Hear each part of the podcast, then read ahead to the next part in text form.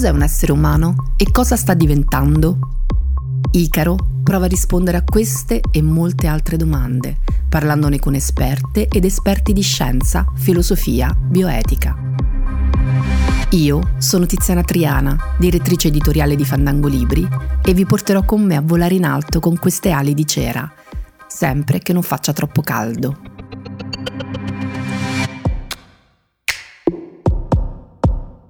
Steven Umbrello è il direttore dell'Institute for Ethics and Emerging Technologies, ricercatore postdottorato presso Delft University of Technology, figlio di migranti italiani a Toronto, ha studiato filosofia della scienza e della tecnologia all'Università di Toronto, epistemologia, etica e mente all'Università di Edimburgo, studi scientifici e tecnologici alla York University e l'etica e il design dell'intelligenza artificiale all'Università di Torino.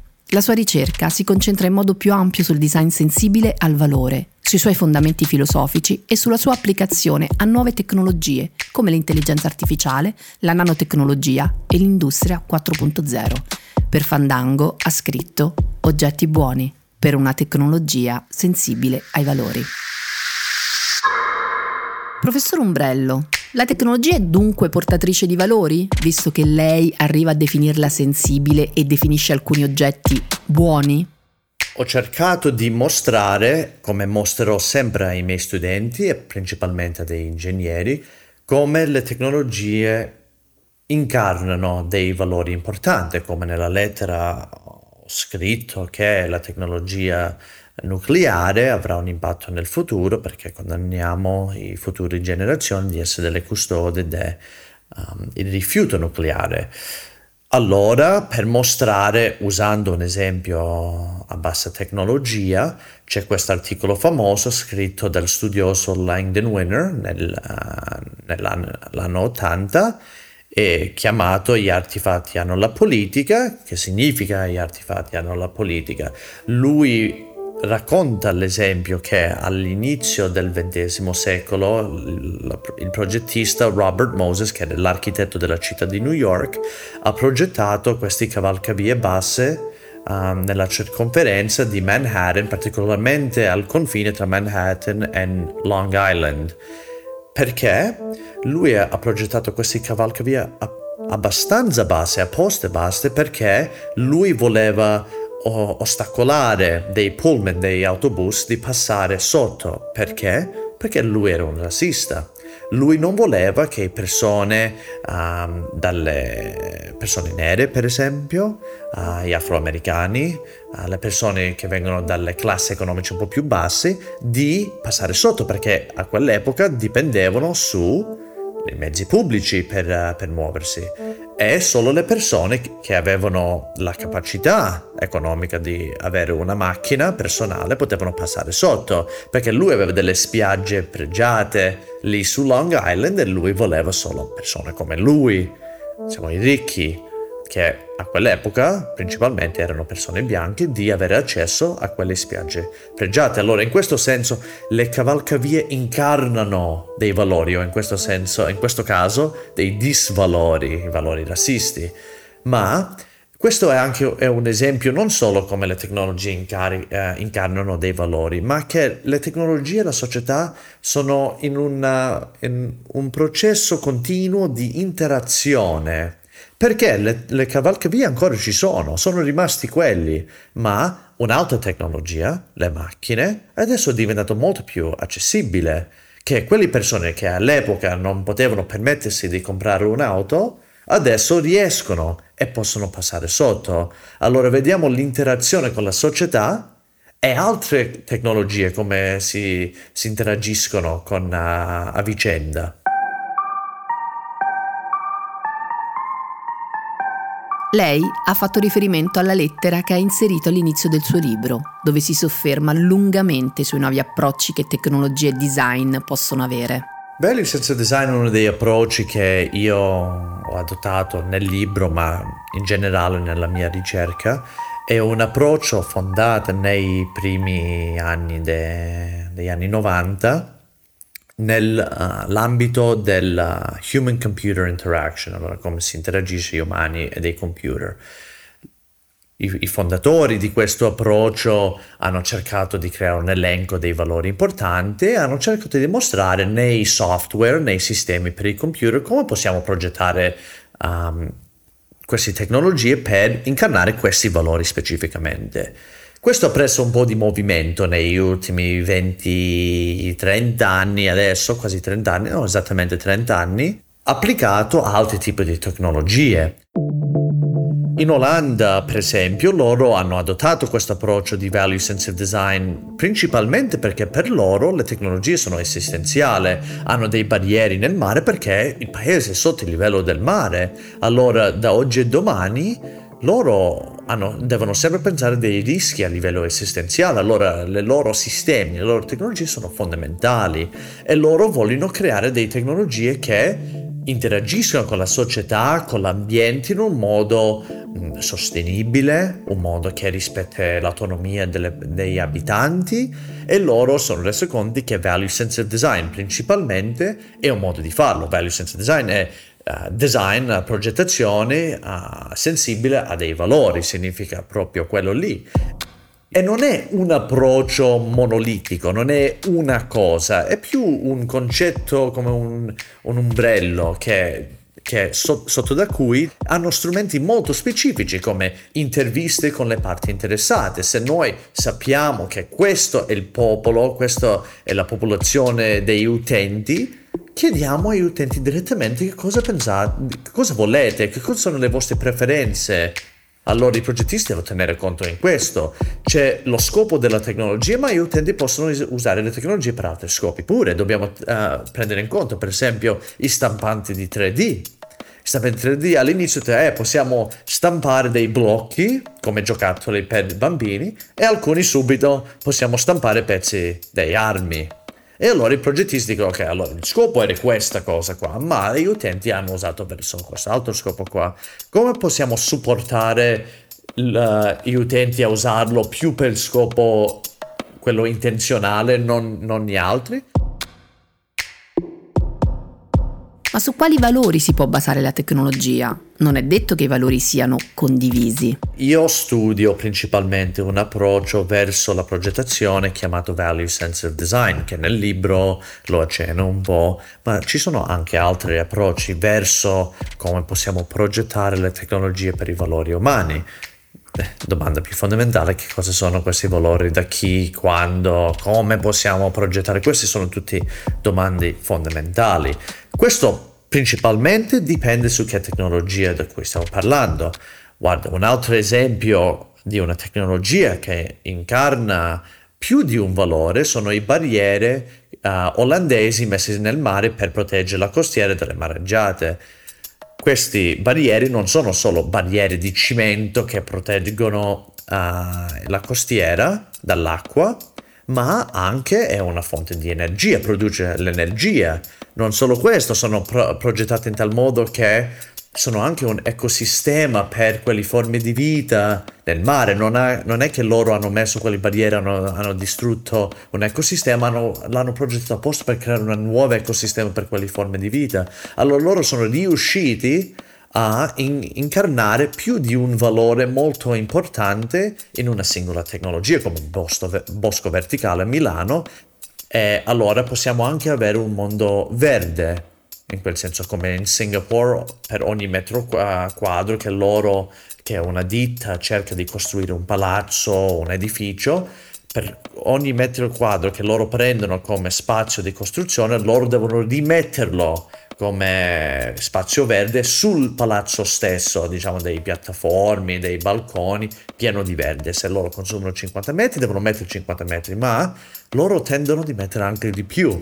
E allora che valori? I valori dipendono principalmente su che tecnologie, perché creando un ecosistema per le vite specifiche nel mare non vale tanto per la progettazione di un microfono, per esempio. Allora principalmente dipende su sulla tecnologia stessa e alcune tecnologie hanno dei valori già elencati come intelligenza artificiale, ci sono tantissimi elenchi di valori importanti che possiamo dire sono uh, cross cultural, diciamo che sono in comune con tutte le culture e società che loro sostengono anche questi importanti valori come la dignità umana, l'autonomia umana, uh, la sostenibilità, quello è un po' più controverso perché come definiamo sostenibilità dipende da chi chiede, ma ci sono tantissimi valori e noi tendiamo di trovarci in una situazione di sovraccarico morale spesso. Che significa? Significa che quando stiamo cercando di progettare una tecnologia abbiamo più valori importanti che la situazione permette di soddisfare non, siamo, non, non, riusciamo sempre, infatti non riusciamo spesso, di soddisfare tutti i nostri importanti valori, ma quello non è la cosa importante. Il progresso nella tecnologia e nell'innovazione è importante, non la perfezione. Se cerchiamo la perfezione nella progettazione non riusciamo mai di avere l'innovazione, e particolarmente innovazione responsabile. Torniamo al suo campo principale di ricerca, il Value Sensitive Design. Value Sensitive Design è interessante e anche molto flessibile perché è un approccio normalmente descritto come tripartito. Che significa? Allora, la prima parte è quello di indagini concettuali.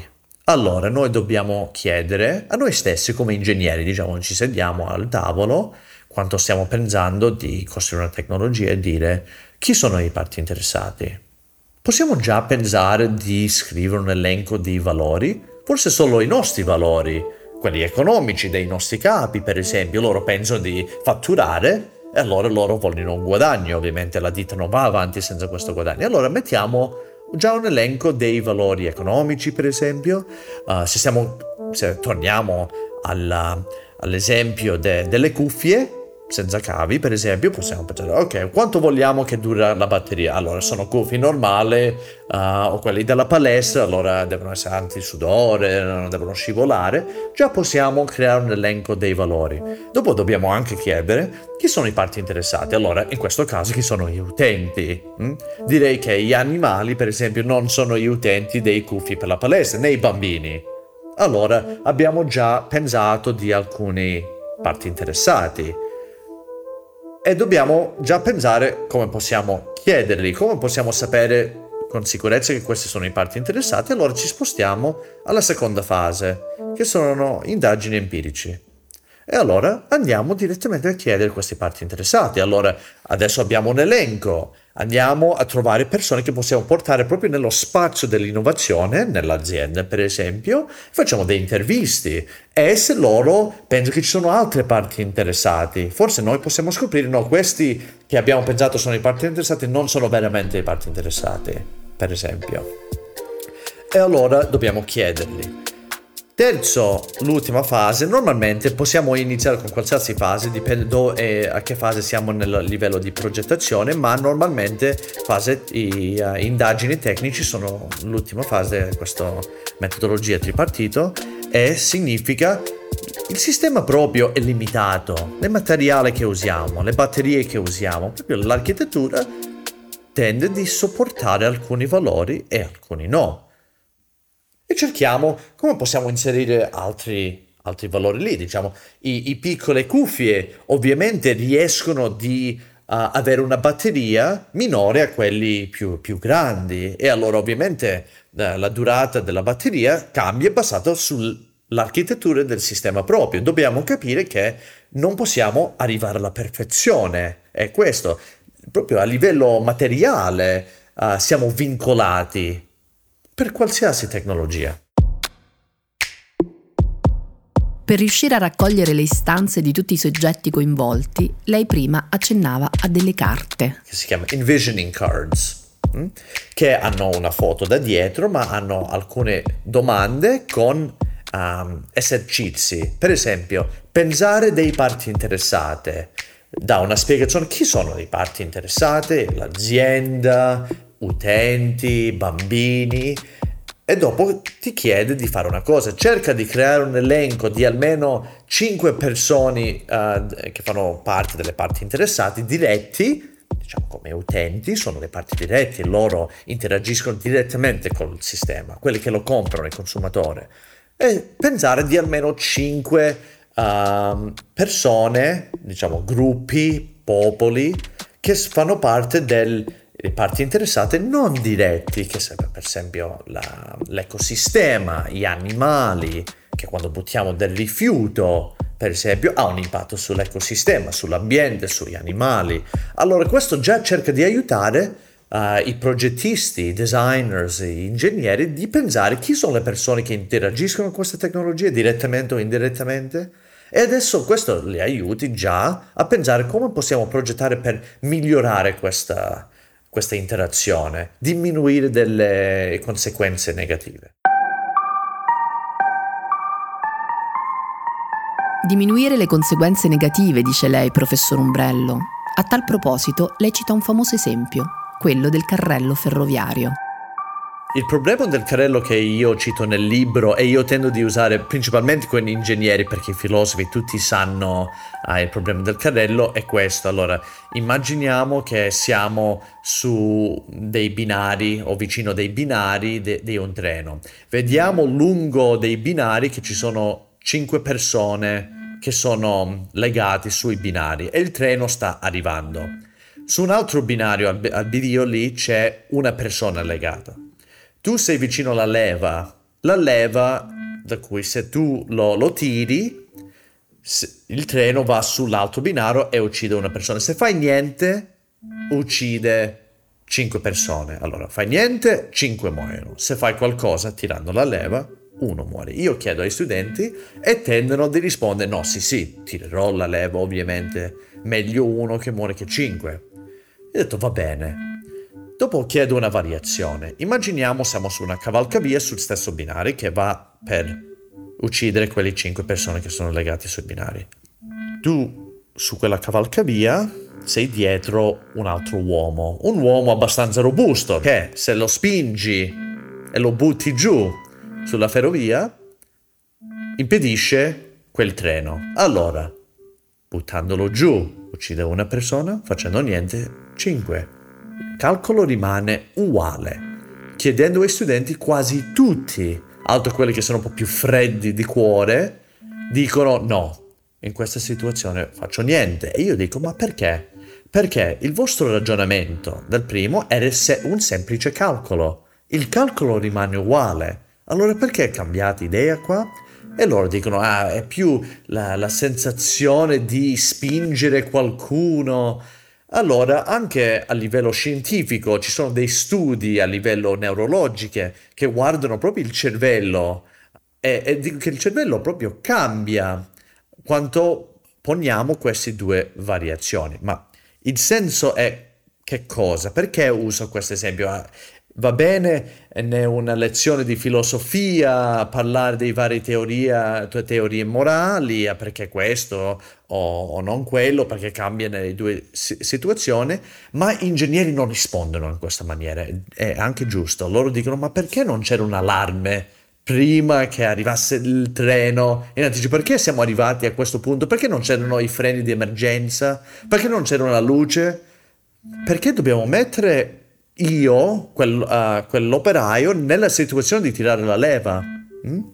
E questo è il ragionamento giusto. Allora loro tendono di guardare il mondo come un mondo tecnico, un mondo che, in cui queste cose non devono succedere in primo posto, in primo luogo. E allora io le dico, guarda, l'innovazione responsabile significa che noi come progettisti dobbiamo prendere la responsabilità per la responsabilità degli altri, cioè significa noi sappiamo progettando questa tecnologia in questa maniera, significa che gli altri, che aumenta la responsabilità che gli altri possono prendere o lo diminuisce. Queste sono le due opzioni. Se noi costruiamo dei impianti nucleari, noi rendiamo gli altri meno responsabile nel, nel, futuro, nel senso che loro non hanno tanta scelta. Quel rifiuto nucleare deve essere custodito di qualcuno.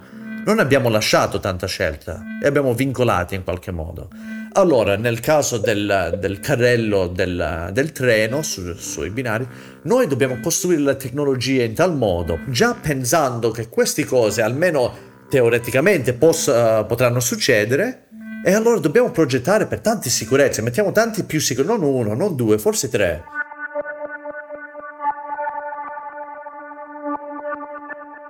Ma in questo percorso ci può aiutare l'intelligenza artificiale? E come? Per progettare l'intelligenza artificiale dovremmo attingere al nostro sistema di valori? L'intelligenza artificiale ovviamente è una tematica abbastanza diffusa nella nostra società oggi, particolarmente nell'ultimo anno con l'introduzione di ChatGPT che ormai quasi tutti che almeno hanno un computer hanno giocato, almeno se non lo usano a livello quotidiano. E allora noi dobbiamo chiederci come possiamo progettarlo per i valori importanti. Questo dovrebbe essere una domanda che facevamo tanto tempo fa c'è un discorso sul potere, che possiamo tornare a questo discorso sul potere, perché ovviamente ci sono poche aziende molto potenti che sono responsabili per la creazione per la progettazione di queste tecnologie. Ma se parliamo a livello più ideale, ho già accennato che ci sono questi elenchi di valori, particolarmente in Europa. Europa è abbastanza avanti nel pensare di come possiamo progettare intelligenza artificiale per i valori umani, perché i valori umani sono importanti e queste tecnologie hanno un impatto su questi valori umani, sulla società. E allora hanno già cercato di creare non solo dei link di valori, dei linee di, eh, di guida, ma anche una legge a livello europeo, il AI Act, che è ancora in bozza, ma uh, dirige, diciamo, chiari, uh, chiarisce che gli obblighi delle aziende, almeno se loro vogliono uh, andare avanti in Europa, che cosa devono fare, che cosa devono rispettare. E questo è progresso, certamente.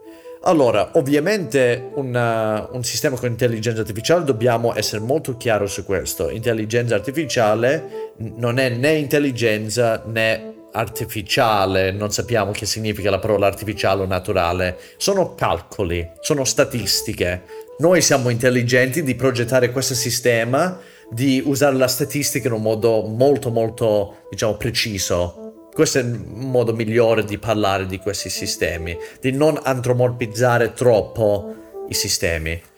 Noi scopriamo in continuazione che questi sistemi hanno dei bias. Allora perché? Perché questi sistemi hanno bisogno di essere addestrati, allenati con dei dati, dati abbastanza grossi, molto profondi, molto dettagliati. Che sono i dati? Che sono i campioni che stiamo usando per addestrare questo sistema? Chi lo userà? E allora, parlando di intelligenza artificiale in particolare, che è basato completamente su questi tipi di dati, è fondamentale chiedersi che dati usiamo, dove provengono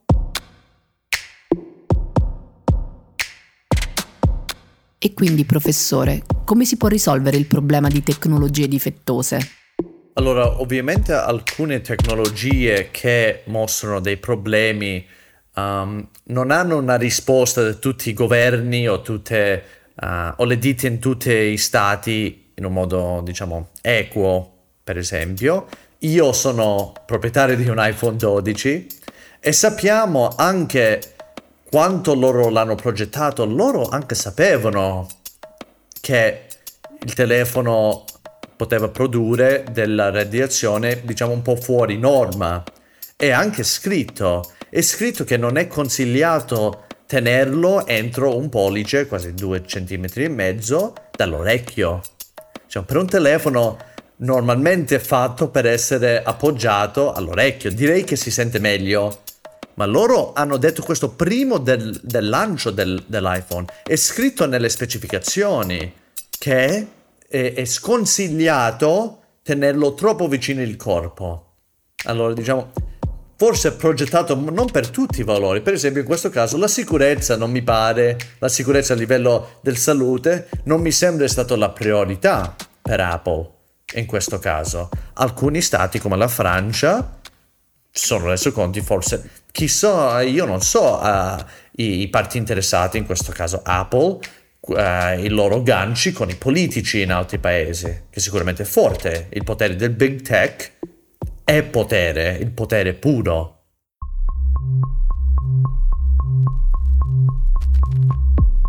Il sole non era troppo vicino, le mie ali di cera hanno resistito. Avete ascoltato Icaro, un podcast di Fandango, dove ci chiediamo cos'è un essere umano e cosa sta diventando.